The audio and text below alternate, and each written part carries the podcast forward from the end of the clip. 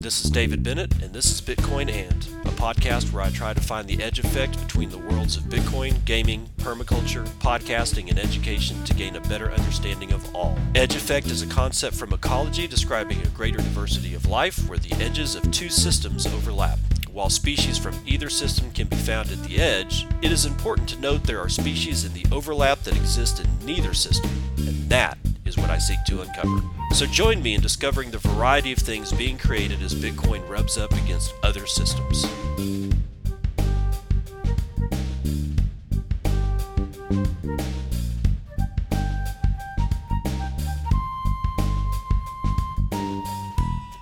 Videotaped deposition of Miss Lynn Carroll Wright on Monday, January the 13th, 2020 at 8:57 a.m. Australian Eastern Daylight Savings Time. Question: Okay, and did Craig tell you that he had Bitcoin at this time?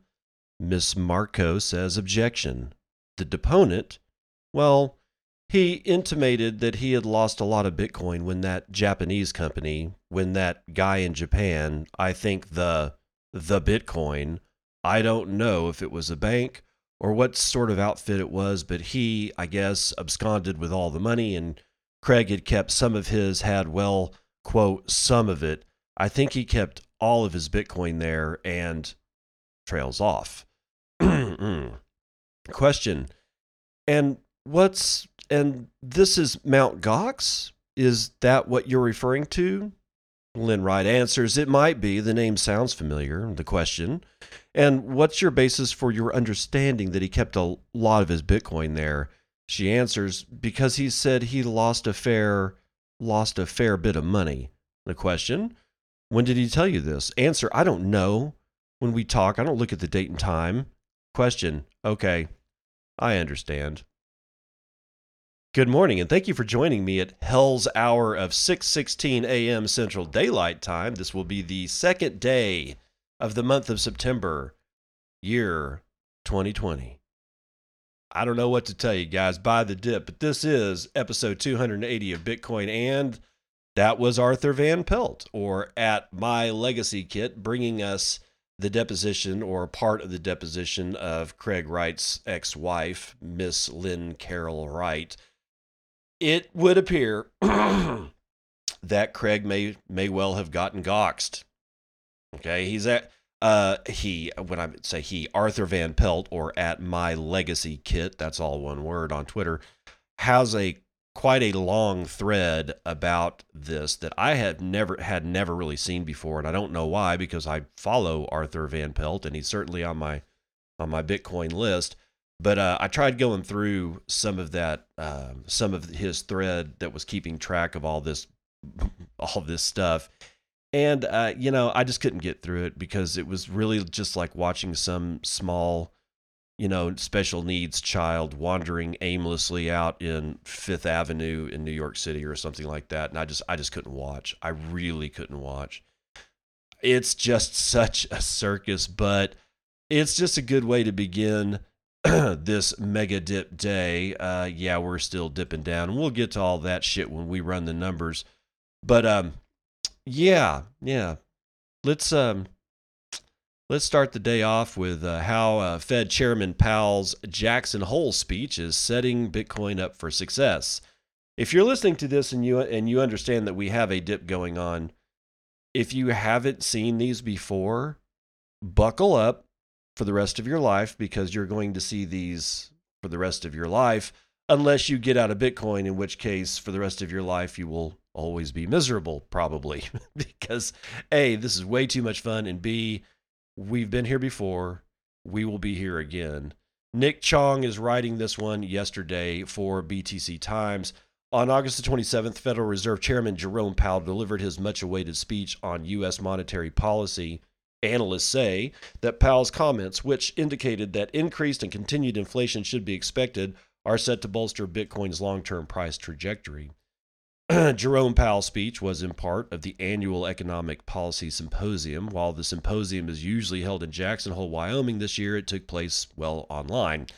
During the speech titled, quote, New Economic Challenges in the Fed's Monetary Policy Review, end quote, Powell revealed that the Federal Reserve will be giving a robust updating to its monetary policy framework, the central banker first iterated the importance of the 2% annual inflation rate as the Federal Reserve's target. Quote, the monetary policies of the Volcker era laid the foundation of the long period of economic stability known as the Great Moderation. Okay. We have not changed our view that a longer run inflation rate of 2% is most consistent with our mandate to promote both maximum employment and price stability. I don't know how that works, but whatever. As Powell explained, the current mechanisms used to achieve this level of inflation may result in periods of slow growth below 2%, which poses serious risks to the economy. Enter average inflation targeting, a mechanism that will entice the Federal Reserve to keep interest rates low in order to depress the unemployment rate. This means inflation will likely run moderately above the 2% target in the future. The comments made by the economist are especially relevant as central banks tighten and ease monetary policy in tandem. That's to say, the Federal Reserve is dovish. Other economies can be put at a disadvantage if the local central bank is tightening monetary policy. This also applies vice versa.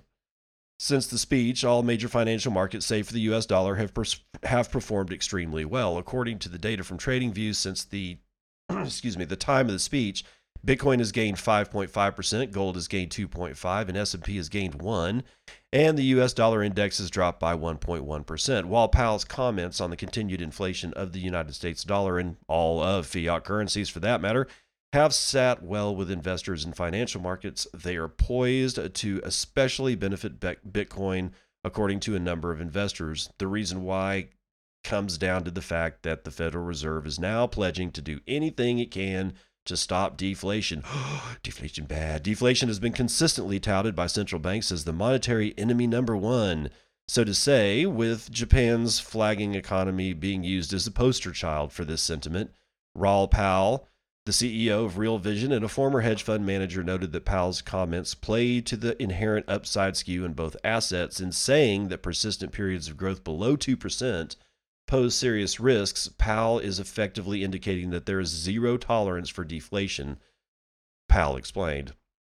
Thus, anything will be done to stop that monetary trend from unfolding. To Powell, this persistence in the fight against deflation will result in a positive price performance for the two hardest assets, gold and Bitcoin.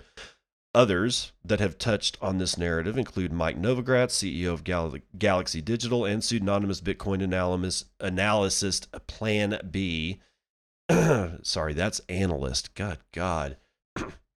Both have stated that the Federal Reserve's ongoing commitment to monetary inflation will drive investment into Bitcoin. With the Eurozone, Japan, and other segments of the global economy moving towards deflation, central banks are once again poised to turn on their printing presses. Bitcoin stands to benefit in such an environment.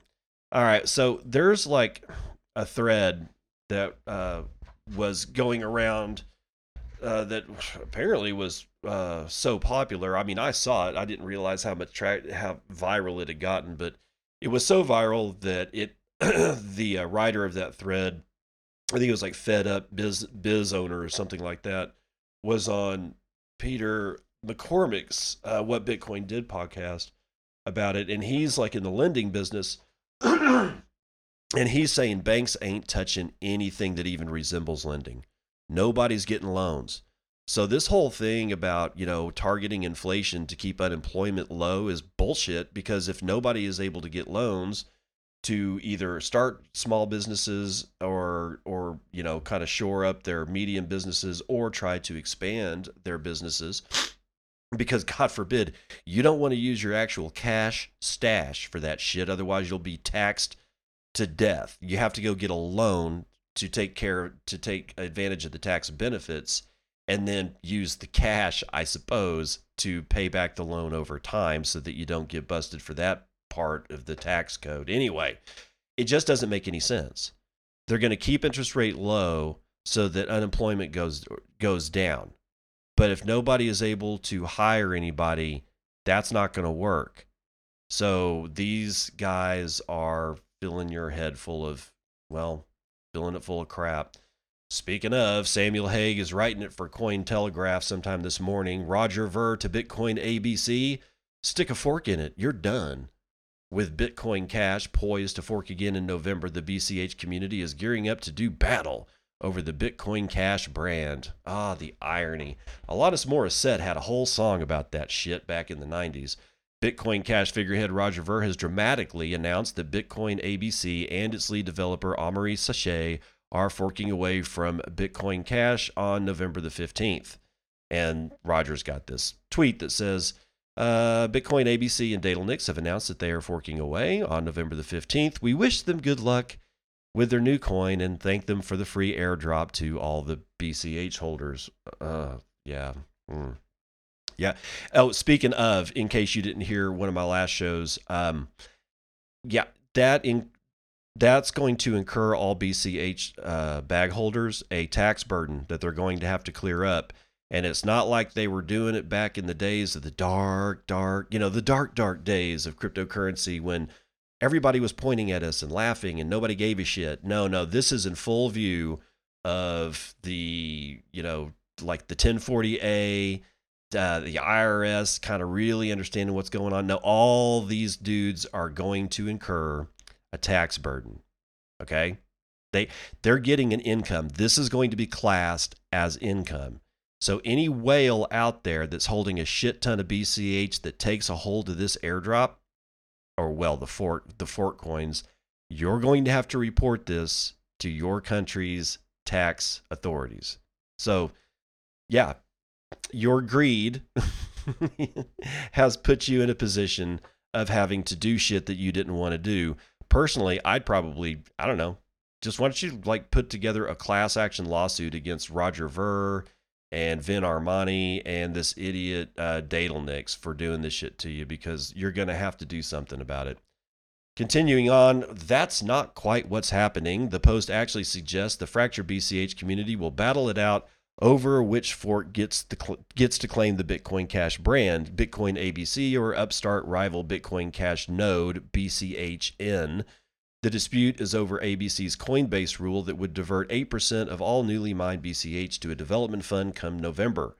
Ver's tweet came in response to Bitcoin ABC's unloading its latest 0.22.1 release, which will activate the Coinbase rule on November the 15th. Some Bitcoin Cash users on both sides welcome the fork as an opportunity to purge the network of their rivals, with Cointext CTO Vin Armani, oh God, tweeting if Roger Ver really believes that Bitcoin ABC has no chance of retaining the Bitcoin Cash name and BCH ticker after November the 15th, why does he keep tweeting anti ABC propaganda and telling them to, quote, please stop? So that's your good friend Vin Armani there.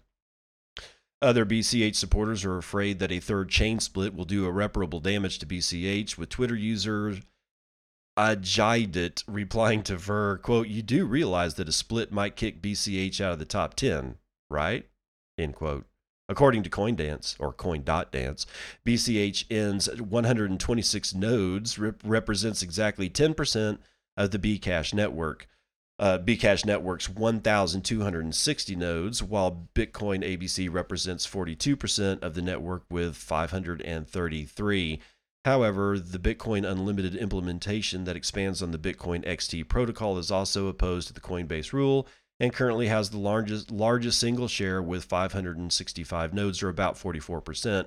If it throws its lot in with BCHN, that would result in a slim majority of 54% of BCHN nodes rejecting the November upgrade and potentially retaining the Bitcoin Cash brand.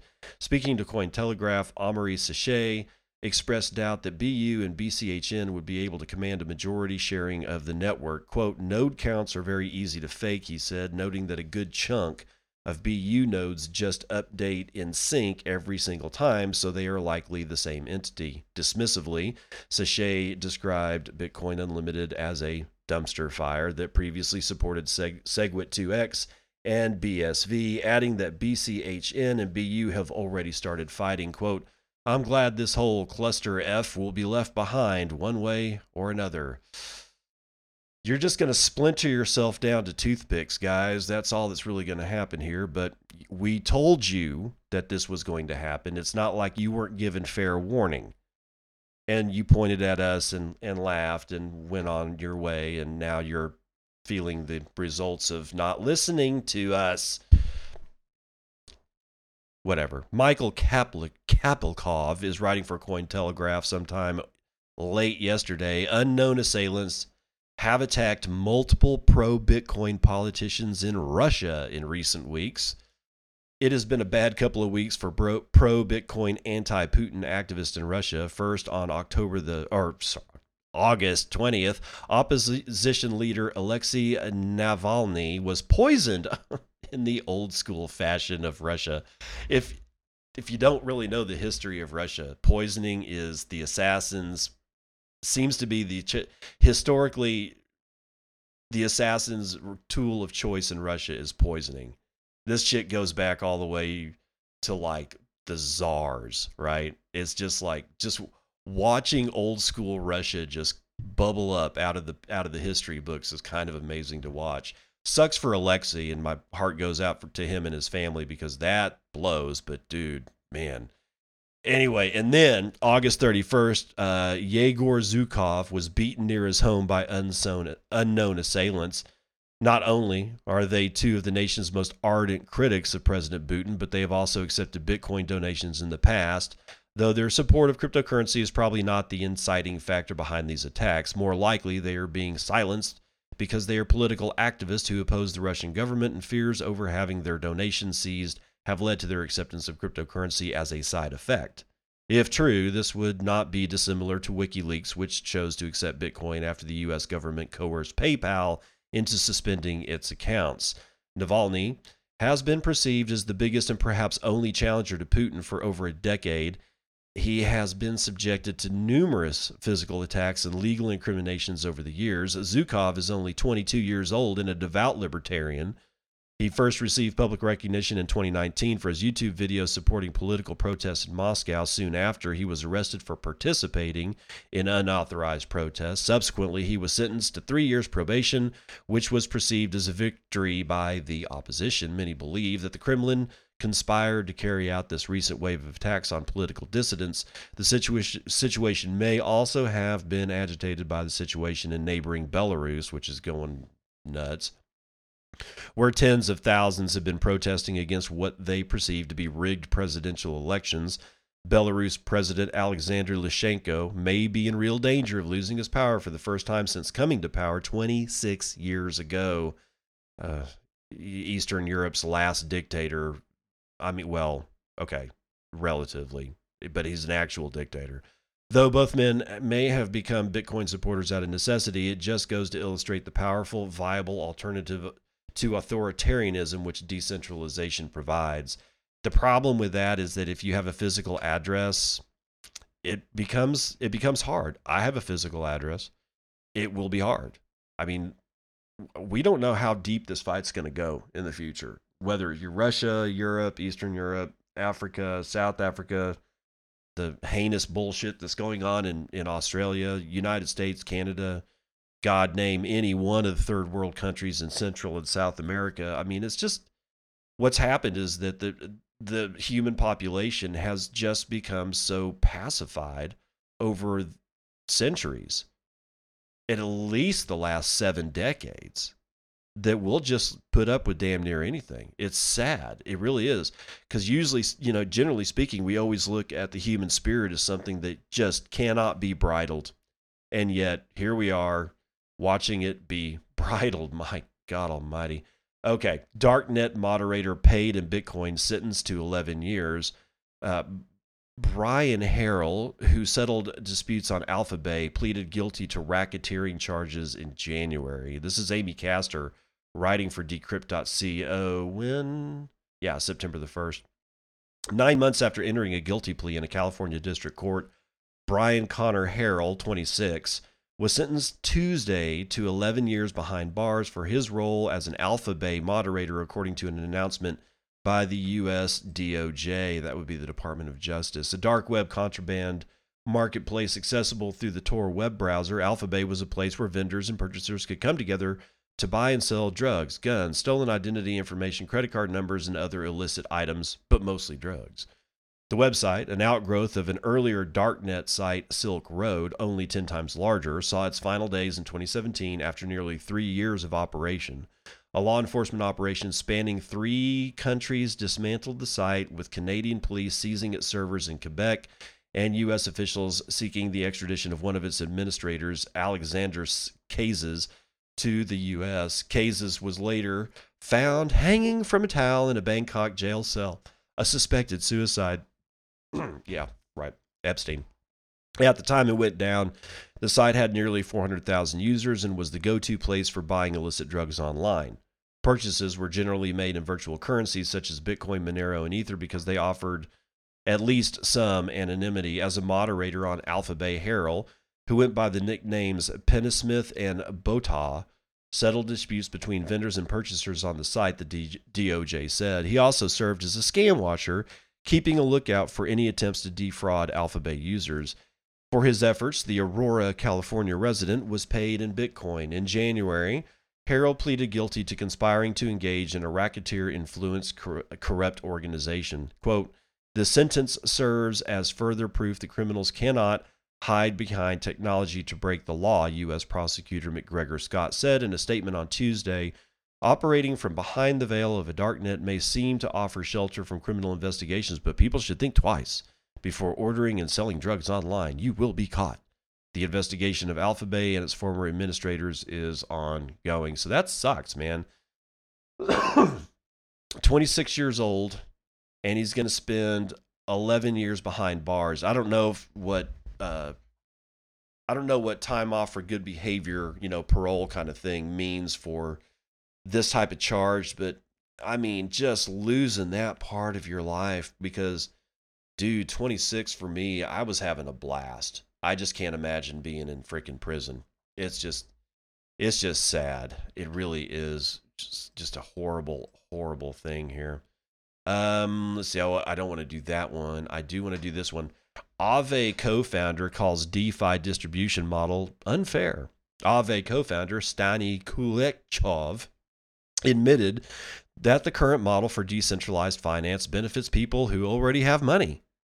Sounds like a Ponzi. Robert Stevens, writing for Decrypt.co September the 1st, goes on to say Yesterday, Ethereum co founder Vitalik Buterin tweeted that the profligacy of central banks has nothing on decentralized finance, where protocols must constantly pluck value out of thin air to pay people who've lodged their funds in their smart contracts. Quote, so that sounds like a Ponzi scheme, pointed out Decrypt podcaster Matthew Aaron while talking with Stani Kulechov, co founder of DeFi lending protocol Aave.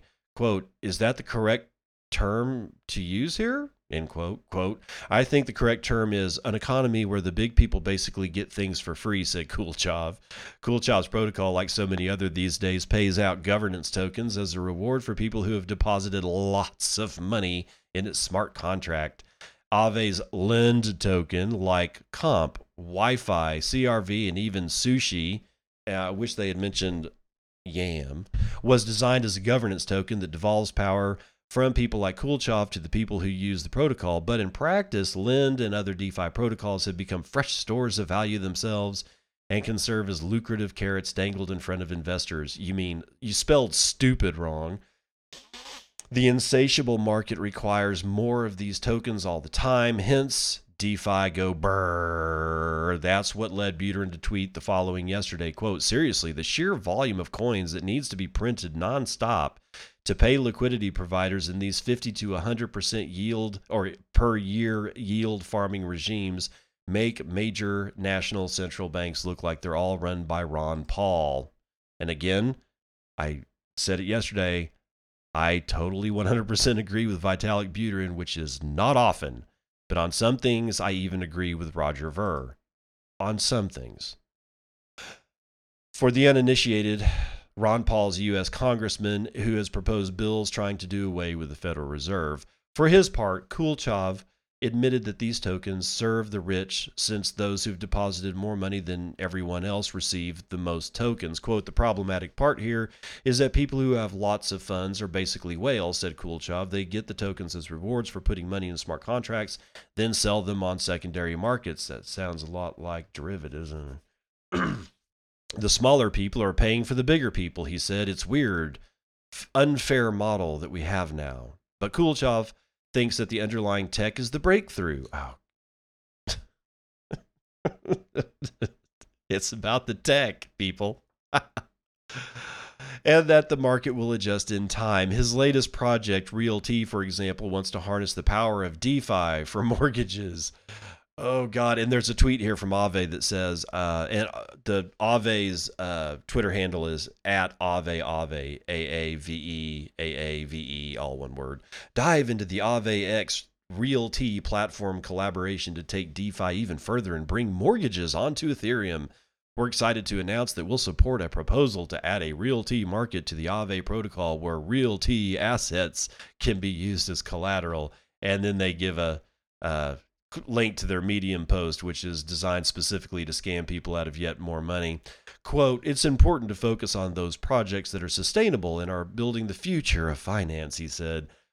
Sure, but with the current issues with DeFi, what cost will the little people pay? They're going to pay a lot, is what's going to happen. This entire thing, I like this morning, like I said, it's uh, the second of September. I saw that. Oh, what is the the hell is the name of that coin? That DeFi coin? Uh, what is it? Oh my god, dude, dude I can't remember it. It's probably it may be uh, YFI $31,000 a coin. Now they're saying, oh, well, it's, it's, it, it costs more than, than Bitcoin. Yeah, it does because it's an obvious Ponzi scheme. I mean, people are like, the greed and stupidity of people, when you mix those two, I mean, being greedy and smart is one thing, being stupid and ethical is a completely different thing. But when you get greed and you mix in stupid, that goes way beyond hopium that goes way I way way way beyond hopium. That gets into like the universe of just sketch. I mean cringe and sketch and ugly and people are going to lose their ass and I don't know if I should start monitoring, you know, go back to monitoring Reddit um, for uh, uh, people posting suicide hotline numbers or not. I, I, I don't know. I don't. I certainly don't want to see it, but I'm wondering if there is a DeFi Reddit subreddit. There's got to be. There always is. I mean, you know, you can't trade freaking stuffed ponies without there being a Reddit sub or without there being a subreddit. So, just take care of yourselves because nobody's going to do it for you. All these people are scum. I'm sorry to say it, but they're just they're these are horrible, horrible people.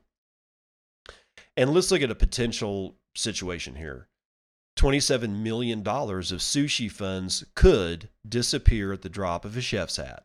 Martin Young is writing this one for Cointelegraph sometime very early this morning. Uh, analysis of hot DeFi protocol SushiSwap smart contracts has revealed that much as as much as $27 million worth of the native token is in an admin wallet that could be dumped without warning.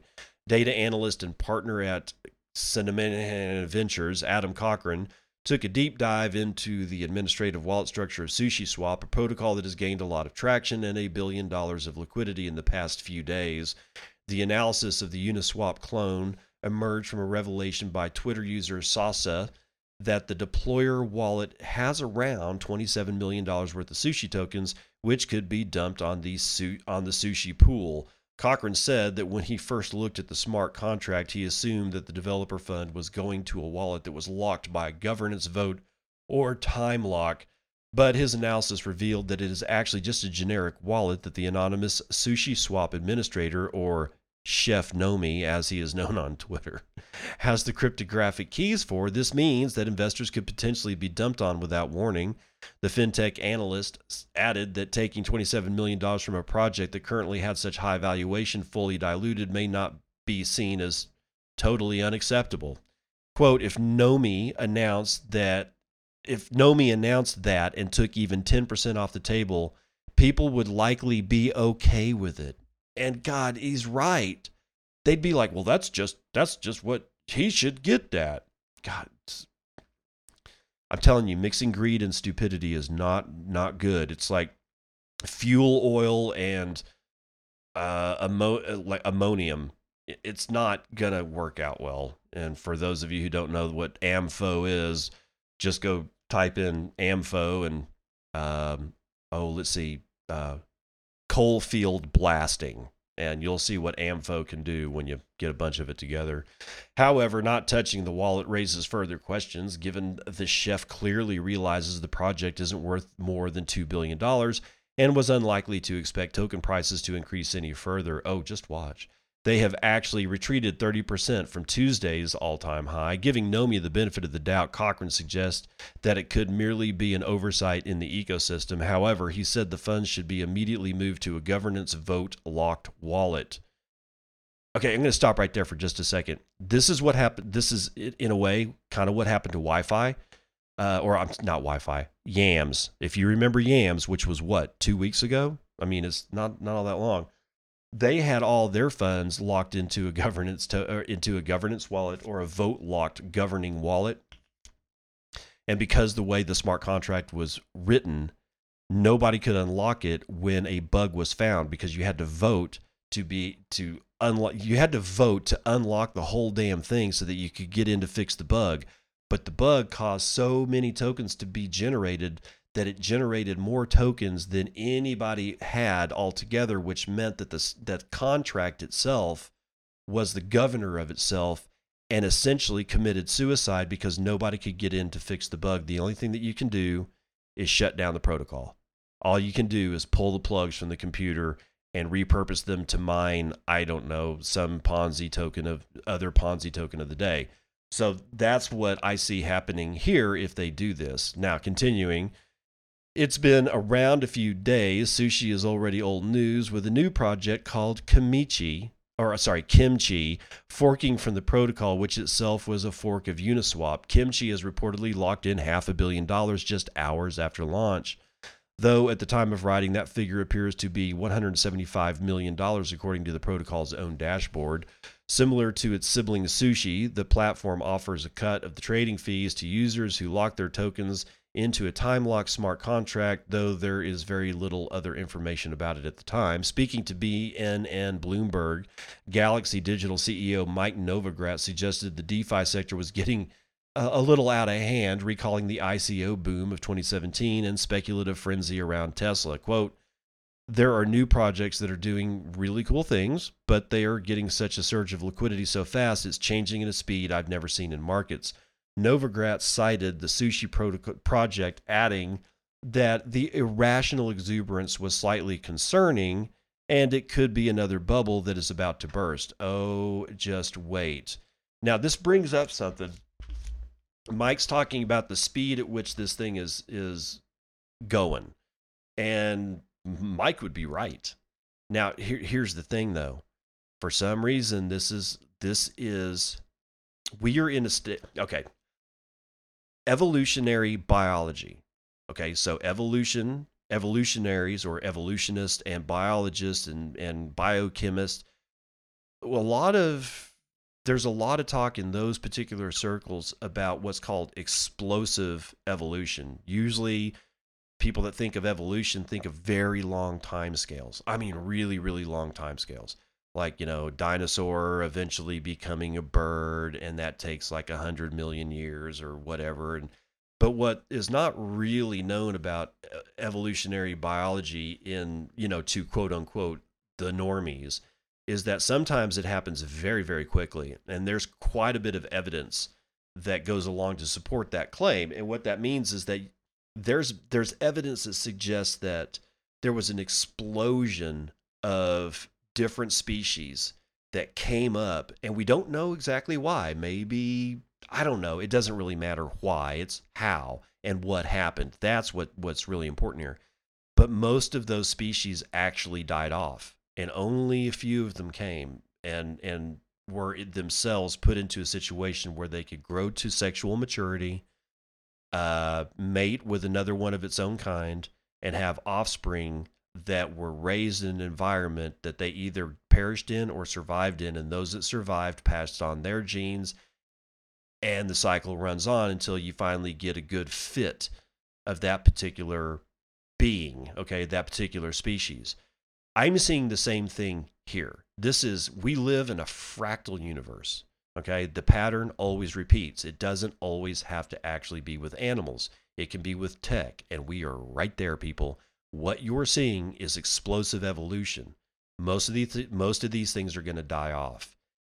If I were you, I would not invest any more than one penny in any one of these things because it's probably going to die off. Again, mixing greed with stupidity is not in your best interest. Let's run the numbers.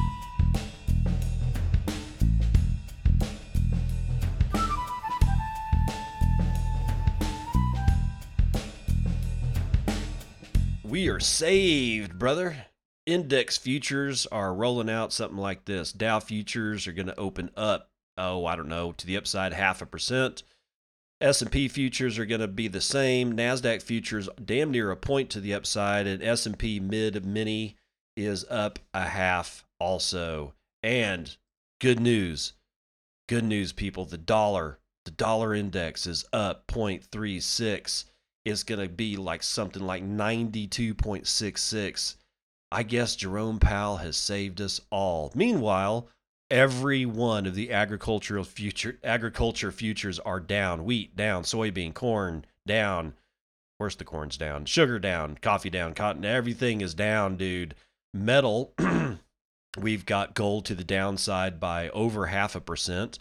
Uh, it looks like it's going to open 1,965 or such if it were to open right now. Silver 27.8. Platinum is $939 an ounce. I can't believe it's that low. It's just bizarre. Copper, however, is to the upside. Oil is going to open higher by half a point. Uh, both the Brent and West Texas Intermediate are looking like they're going to open half a point to the upside. Natural gas continues getting kicked in the nuts. It's down 3% and back down to $2.45 for a thousand cubic feet of gas if you like buying it that way. But real money, we have Bitcoin at 11,339.5. Well, let me just taking a look at the chart. My God, I am looking. What? Who? Who am I getting? I'm getting my uh, data from Bitstamp on TradingView, and it traded. Uh, this hour's candle dipped as low as 11,155. When I went to bed last night, it was hovering just over 12,000. Welcome to Bitcoin. I'm just saying, man, if you can't take these dips and if you don't if you're not smart enough to buy these dips, I don't know I don't know what to do for you, man. Anyway, so we don't need to look at the lows and highs on that. Let's get into it. Uh 347,000 transactions were performed in the last 24 hours. 14,500 transactions on average per hour, with 2.29 million BTC being traded hands.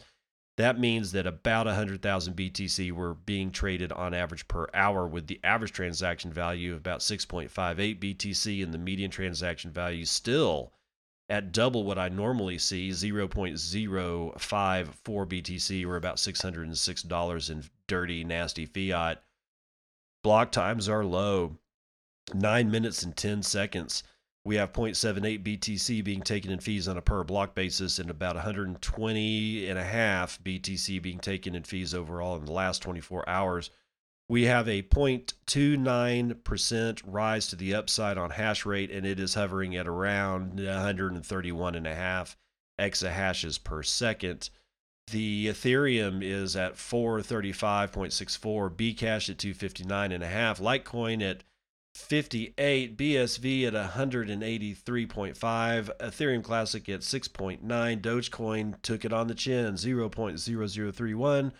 But again, with 53,000 transactions in the day, it's walking all over Ethereum, Litecoin, and Bcash. Bcash has had a transact 24 hour period transaction number to the upside it usually hovers around 16,000 on a day. This time it's about 20,690, somewhere in that area.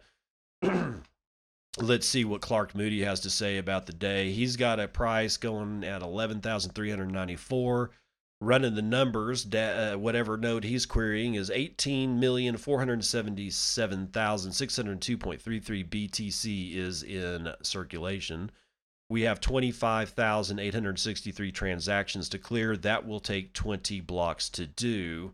Lightning Network has 1.058 thousand, or sorry, 1,500 Good Lord. 1,058 BTC people, sorry. That's 12.1 million in capacity, and that's run over 7,517 nodes, representing 37,527 channels. We have we're holding on Tor capacity 516.85 BTC. That means that the percentage of the Tor capacity is stable at 48.8%, which is what it was yesterday. 2,383 nodes on the Tor side of the Lightning Network. That's going to do it for Vitals.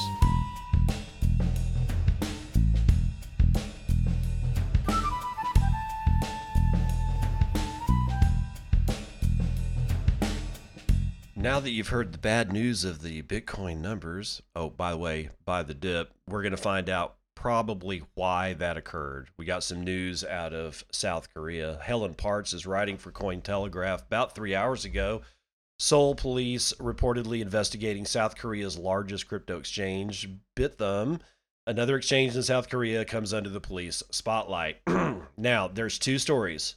One is that Bithumb is completely seized and two that Bithumb is has been rated, and the two are different. So we gotta, as with all this stuff, remember China ban, uh, China seizing things. Uh, this, you know, we've we've seen this before. This is this is all old news.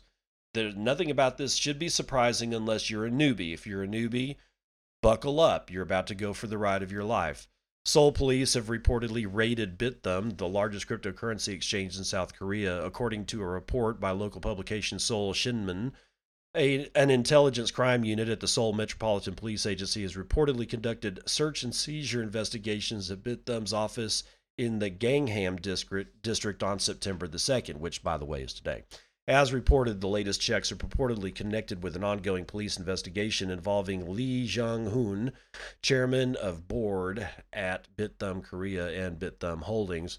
The executive has reportedly been under investigation for alleged economic fraud involving the token known as BXA. The token was purportedly promoted as Bithumb's native token that eventually turned out to be involved in high scale fraud and caused investor damages of 30 billion won, which is about 25 million US dollars. Bithumb did not immediately respond to Cointelegraph's request to confirm the news. The article will be updated pending new information from the exchange. It's probably because nobody can make a phone call. They're probably all lined up against a wall. Bithumb is South Korea's largest cryptocurrency exchange and the ninth largest crypto exchange by average daily trading volume globally. As reported in June 2020, the company is alleged, allegedly planning to hold an IPO or initial public offering. Bithumb is not the only crypto exchange in South Korea that came under the spotlight of Seoul police recently. In late August, the Seoul Metropolitan Police Agency reportedly raided and seized the operations of Coinbit, the country's third largest cryptocurrency exchange. The exchange is allegedly involved in generating an income of $85 million from market manipulation. So, one of the other stories that I saw is that Bithumb is, has been engaged in fake high volume trading, like the Mt. Gox bots, uh, inflating the volume on, you know, doing fake wash trading to inflate the volume on their exchange to make it look like, man, people are getting rich, bro. I need that as a t shirt. People are getting rich, bro. So, we don't know what the hell's going on in Seoul. They could either all be dead, they could have set the building on fire, they could all be in jail, they could be sitting back at their desk drinking coffee because the raid is over and everything is okay. We don't know dick, all right? So, anyway, that may be one of the pieces of news that is feeding into what I'm calling the double BART. We had a BART up, and then go to the sideways and then we had another BART up and then it went sideways and then we had BART down and then it went sideways and then this massive decrease on the backside of the BART. So I've never seen a double BART before, but I'm sure they're out there. But anyway, that's that's what I'm calling it is a, double BART. Sebastian Sinclair is writing about the 51% attacks on Ethereum Classic. Uh, when did he? Uh, do you have a timestamp? Yeah, this is today. Ethereum Classic Labs airs new plan to stop future 51% attacks. Good luck. In a Medium post on Tuesday, Ethereum Classic Labs singled out crypto mining marketplace NiceHash for allegedly facilitating multiple attacks against the network. The firm said it would take all steps necessary to secure the Ethereum Classic network, including pursuing legal action against those who conduct or facilitate malicious attacks. Good luck. It also plans to bring in law enforcement and engage global regulators to provide accountability and transparency for hash rentals. Malicious actors are claimed to have re- repeatedly purchased hash rate from the NiceHash marketplace to execute the so called 51% attacks. Ethereum Classic has been hit by three such attacks in the last month, resulting in millions of dollars worth of its cryptocurrency being double spent. ETC Labs said it already is working with authorities in relevant jurisdictions, adding that it will share more information as it becomes available. NiceHash is no stranger to controversy, with its former chief financial officer and co founder, Matjaz Sjorny, having been arrested in Germany in late 2019 following United States charges that he ran the crime cybercrime forum Dark Ode. Man, is that Dark Ode? D A R K O D E. First I've ever heard of it. After the first two of the recent attacks caused hash rate to plummet, ETC Labs said in late August it was implementing a defensive mining strategy to try to keep levels more consistent. Well, nobody uses it. Nobody uses it. While the exact details of the strategy were not revealed at the time due to confidentiality, the initiative failed to stop the third attack. The lower the hash rate of a network, the more easy and affordable it is to attack that network. ETC's hash rate has now dropped to its lowest point, lowest point in over 3 years at 1.6 terahashes per second. Why I'm laughing? Because that's like nothing. My Raspberry Pi could probably attack this thing at this point. Oh, that's just terrible. Coindesk reached out to ETC Labs for more information, but none was forthcoming. So there you go. Kazakhstan to raise over $700 million for cryptocurrency mining. Jordan Lyanchev is writing this one today, sometime for CryptoPotato.com. Kazakhstan's new digital development minister, Bagdat Musin, has reportedly asserted that the country is already in talks to attract a significant investment worth over $700 million to expand its cryptocurrency mining sector in the Central Asian nation. The plans for attracting 300 billion tenges, or $715 million US, of investment in the cryptocurrency mining field were initially revealed in a Senate hearing in mid June. The former Minister of Digital Development, Innovation, and Aerospace Industry, Askar explained that the government concluded that cryptocurrency mining is a part of our everyday lives after studying other nations such as the United States and South Korea. At the time, Kazakhstan already had 14 cryptocurrency mining farms, which has attracted about $200 million of investment in a few years. Consequently, he urged the country to double down on its mining endeavors. Earlier today, Reuters reported that the recently appointed new minister Bagdat Musin is already in talks to increase the massive investment to over 700 million. He said that quote today we have preliminary agreements on attracting investment worth 300 billion tenges if that's how you pronounce it and revealed that the country is currently constructing four more mining farms in an attempt to further boost the profits from cryptocurrency mining within the nation's borders. The Central Asian country also introduced plans to impose a flat 15% tax on the sector. Data provided from the Cambridge University's BTC mining tracking tool, the BT or the Bitcoin mining map, indicates that Kazakhstan is already responsible for a substantial portion of Bitcoin's global hash rate. the country is currently fourth on the list with over 6% of the hash rate, trailing only to the unchallenged leader China at 65 the United States at 7.2 and Russia at 6.9% respectively. Uh, should the notable investment of 700 million in the cryptocurrency mining succeed over the next three years, Kazakhstan may indeed head toward a spot in the top three. Moreover, another report from earlier this year claimed that the growing electricity bills in China are driving miners to seek other destinations. Apart from the United States, Kazakhstan, which shares a border to the west with China, has also benefited. Adding the much cheaper electricity in the Central Asian country, the hash rate emanating from within Kazakhstan has skyrocketed 334% in a single year. That's pretty, that's damn Kazakhstan. Nice, nice work, man. Vienna and Singapore stock exchanges will embrace Bitcoin and Ethereum. the Vienna Stock Exchange and the Singapore Exchange are warming up to the cryptocurrencies. Samuel Haig, writing for Cointelegraph sometime very early this morning. the Vienna Stock Exchange, or Wiener Börse, has become just the third official regulated market worldwide to list a Bitcoin BTC product. The exchange listed 21 shares AG's Bitcoin and Ethereum exchange traded products ETPs, ABTC, and AETH on September the 1st. Yay!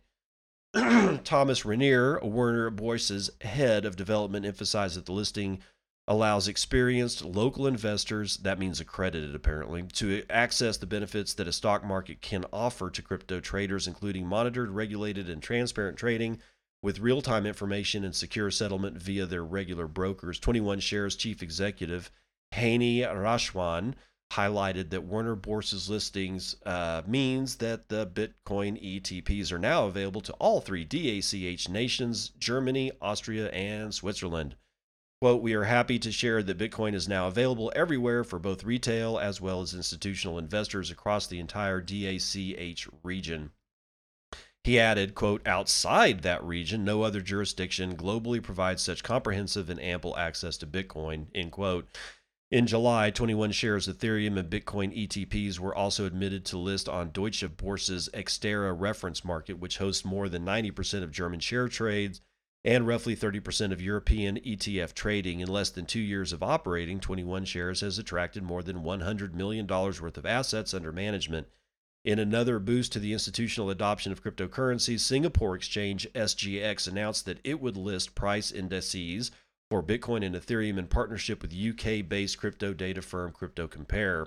While the indices do not enable SGX users to trade cryptocurrencies, the price feeds can be used by other Singaporean firms seeking to launch BTC or ETH products, a way to track the price fluctuations of the crypto assets in real time from a trusted source. Quote, as the world moves swiftly towards digitization and the creation and accumulation of wealth, digital assets are increasingly being adopted by investors, said Simon Karaban, SGX's head of index services. So first they laugh at you, then they build businesses around you.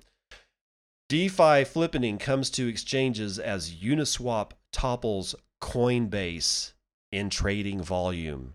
Okay, if you're not hearing that right now because you don't have enough coffee, like me, Uniswap has surpassed Coinbase in trading volume. Let that sink in. That's what happens when you mix greed with stupid. Okay, so September the 2nd, Omkar Godbole, gotta love that name, is writing this one for Coindesk.com. Trading volumes are surging on Uniswap and other so called decentralized cryptocurrency exchanges, challenging established venues like Coinbase while driving up fees and congestion on the Ethereum blockchain. I guess Ethereum 2.0 can't come fast enough, but it will probably never come. Two weeks, TM, dude. Uniswap, a semi automated platform for matching buyers and sellers of cryptocurrencies and other digital assets, saw its trading volume climb to $953 million on Tuesday, a more than tenfold gain over the past month, according to the website uniswap.info or uniswap.info. The 24 hour trading volume has crossed above $1 billion, and that's billion with a B, at least 50% higher than daily trading volumes observed on Coinbase Pro, the largest US based centralized cryptocurrency exchange. The rise of decentralized exchanges or DEXs represents a new chapter of this year's boom in decentralized finance. The fast growing ecosystem, ecosystem, known as DeFi, spelt stupid wrong, consists of an automatic lending and trading platform built atop distributed computing networks like Ethereum and constructed from open source software and programmable cryptocurrencies. They aim to provide more efficient and less costly ways of conducting transactions currently handled by banks and traditional exchanges. Quote, it indicates that the DeFi flippening is real and already here, Denis Vinokourov, head of research at the London based prime brokerage Bequant, told Coindesk in a Telegram chat. Quote, flippening is crypto jargon uh, used loosely to indicate the hypothetical movement when one blockchain or digital asset trend overtakes another. Uniswap's usage has grown so rapidly that it takes over the top spot among fee payers on the Ethereum network, where most of the DeFi development is taking place. The total value locked in the DeFi applications, uh, the most common metric for measuring the activity, has increased 13 fold this year to $9.2 billion, according to the data tracking website DeFi Pulse. Uniswap has now moved into the top spot in total value locked at $1.7 billion, Coindesk reported Tuesday, while overall decentralized exchange volume nearly tripled in August to $11.6 billion from July levels. Quote, as DeFi assets approach $10 billion, one narrative we may see is that crypto is a completely separate new sphere of economics and finance, according to a blog post Tuesday by FinTech Blueprint, curated by Lex Sokolin of the Ethereum focused developer ConsenSys. Quote, it does not need to connect to the old world, it simply needs to be left alone to perform. Probably will not be left alone to perform. Just saying. Traders on Uniswap have paid $5 million in transaction fees in the past 24 hours, according to data source Etherscan.io. That's more than double the amount paid for transfers of the dollar linked stablecoin Tether USDT, which has been the top contributor according to ETH gas or ethgasstation.info. Uniswap is designed to be more customizable than centralized exchanges like Coinbase.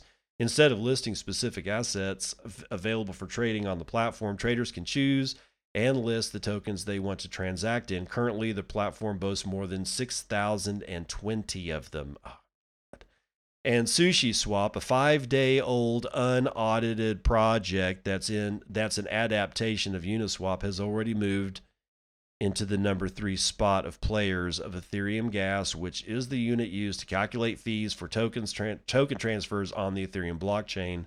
Sushi Swap, which went live on August the 28th, pays out rewards to liquidity providers in its tokens, Sushi, in in addition to a share of trading fees, there's already $81 million of liquidity for sushi on Uniswap, and the 24 hour trading volume of $151.42 million exceeds that of spot market cryptocurrency trading volumes on mid tier exchanges like Binance US, Gemini, and Poloniex. Quote, the fear of missing out on sushi reveals the DeFi craze, according to a report Tuesday from the Norwegian cryptocurrency analysis firm Arcane Research. Press officials for Coinbase, which is reportedly considering an initial public stock offering, did not respond for request for comment. Hmm. Wonder why. DeFi has grown so quickly that centralized exchanges from Binance to FTX have rushed to roll out indices and new trading contracts like futures and perpetual swaps linked to those indices to give investors a way to bet on the industry's segment's growth. But according to Vinokourov, DEXs might represent a more existential threat to the centralized exchanges. Quote, those already trading on DEXs fully realize that growth will only accelerate, Vinokourov has told Coindesk. So, again, mixing greed with stupidity, and you get this. Now, the only good thing about this is the rise of the decentralized exchange. This is actually going to be good for this is going to be good for Bitcoin. Speaking of, I'm just looking here. Okay, never wait, what? Wow. Okay. I was just looking, there's a, a small recovery in, in, Bitcoin. We may be going sideways for a while. Uh, we are at, since I mentioned it, 11,465, and we are on this candle. We have 38 minutes left in this hour long candle, and we are pretty much have cleared a lot of the losses from one from 11,140 or whatever it was in the low. Anyway, the, the whole point that I was making is that um, you know, there, there's HODL. HODL is a decentralized exchange for buying Bitcoin. And honestly, I, I, I think the more KYC that we get, the more DEX is, uh, it's going to be a linear relationship. The more KYC on centralized and legacy bullshit, the more DEXs you're going to see. And I think that I, I also, in that saying that same thing, I do not think that DeFi is going to go away anytime soon. But then again, we were saying the same thing about ICOs they eventually kind of went away. This one, it may take a little bit longer. Do I think it's going to go away completely? No. This cat's out of the bag. It's stupid. And hundreds, tens of thousands of people are going to lose life savings because of fear of missing out. That's why you got to. Ethics has a tendency to make one stable in their in their mind as to what they want to get into, and because I know that this is unethical, I'm not. I this is why I'm not participating. So that's why people will stand on the street and point at me and laugh for for staying poor well, I don't want to get any poorer, and I'm not going to sit, link, you know, like attached, my eyeballs attached to a couple of screens, looking at exactly when I should sell the top. Because guess what? You never know when to sell the top. You also don't know exactly when to buy the bottom either. And if you think you do, you're really fooling yourself. There are some people out there that do very well, but they're not timing top and bottoms. They're looking for their bottom is like maybe 25% to the upside of what the bottom actually would be, and selling their top is 25% down from where their local top might be. And as long as they're trading somewhere around there, they're always pretty much going to make money. But the problem is, is that most people don't do that shit. Most people are literally trying to time the local top and local bottom. If you're putting your money into this stuff, you're going to lose it. Okay. The guys that are already putting the money into this are people that they're just I either they're really connected or they've been whales for a long time and they have just shit tons of money to waste. But this is man, this is not for retail. And what's happening is that they're designing it for retail. This is my problem with the entire thing. If you guys want to lend so that you have liquidity to make longs and shorts and, and buy, you know, derivative products of this kind of crap, well, go right ahead. I'm not going to stop you, but honestly, you could do a lot better things with your money. Just saying. That's going to do it for the morning roundup.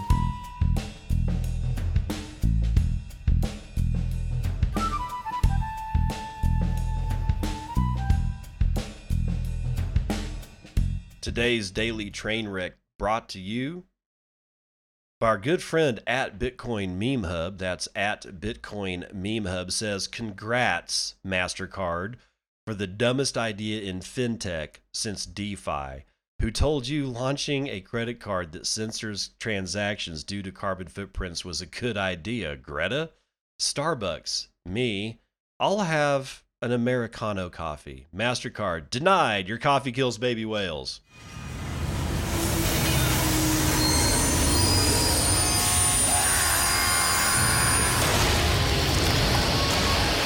This is actually really old news, but I didn't hear about it. After all this time, I didn't hear about it.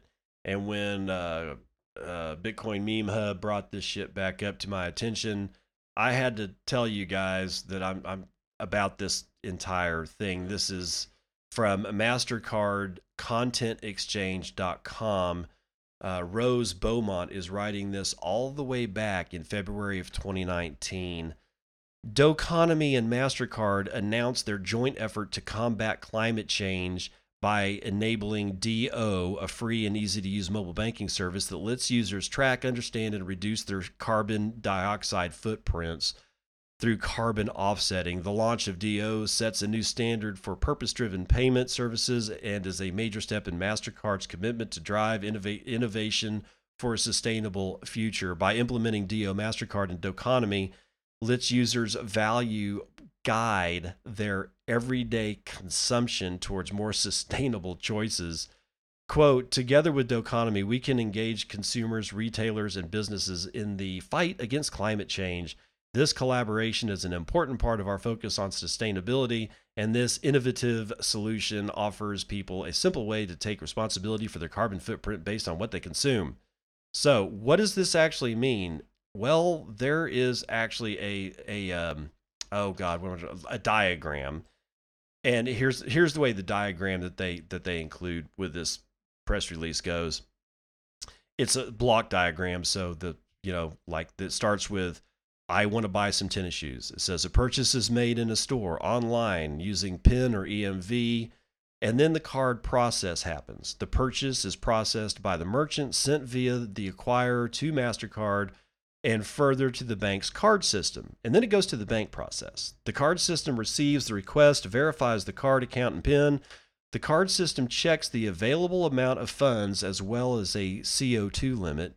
And then that goes over to the carbon calculation. The card transaction engine calculates the availability of credit as well as CO2 impact through a LAND index. That's A L A N D index. Then the transaction is denied.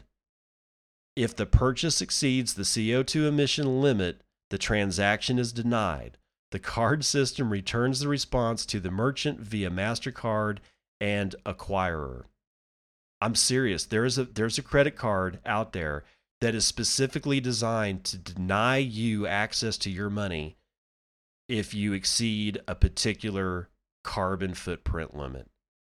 Only only in 2020, I guess, and beyond are we going to see this kind of cuckoldry. This is ridiculous.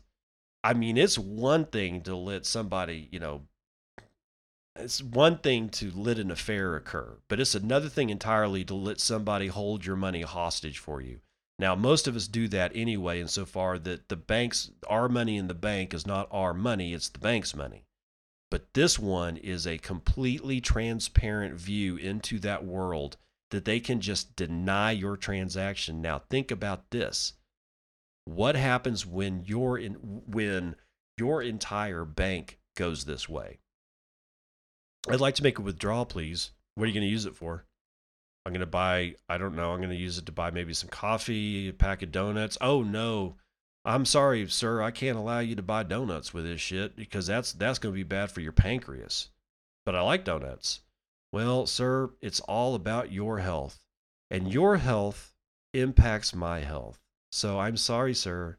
There will be no donuts for you today. Can I buy a car? Think about this. This this gets real bad real fast. This is why I Bitcoin. Anyway, there's your smoldering pile right there.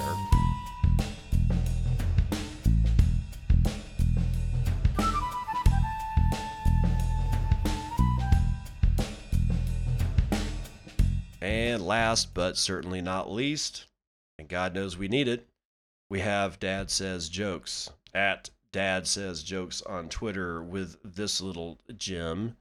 I asked an electrician to fix an electrical issue at my house. He refused.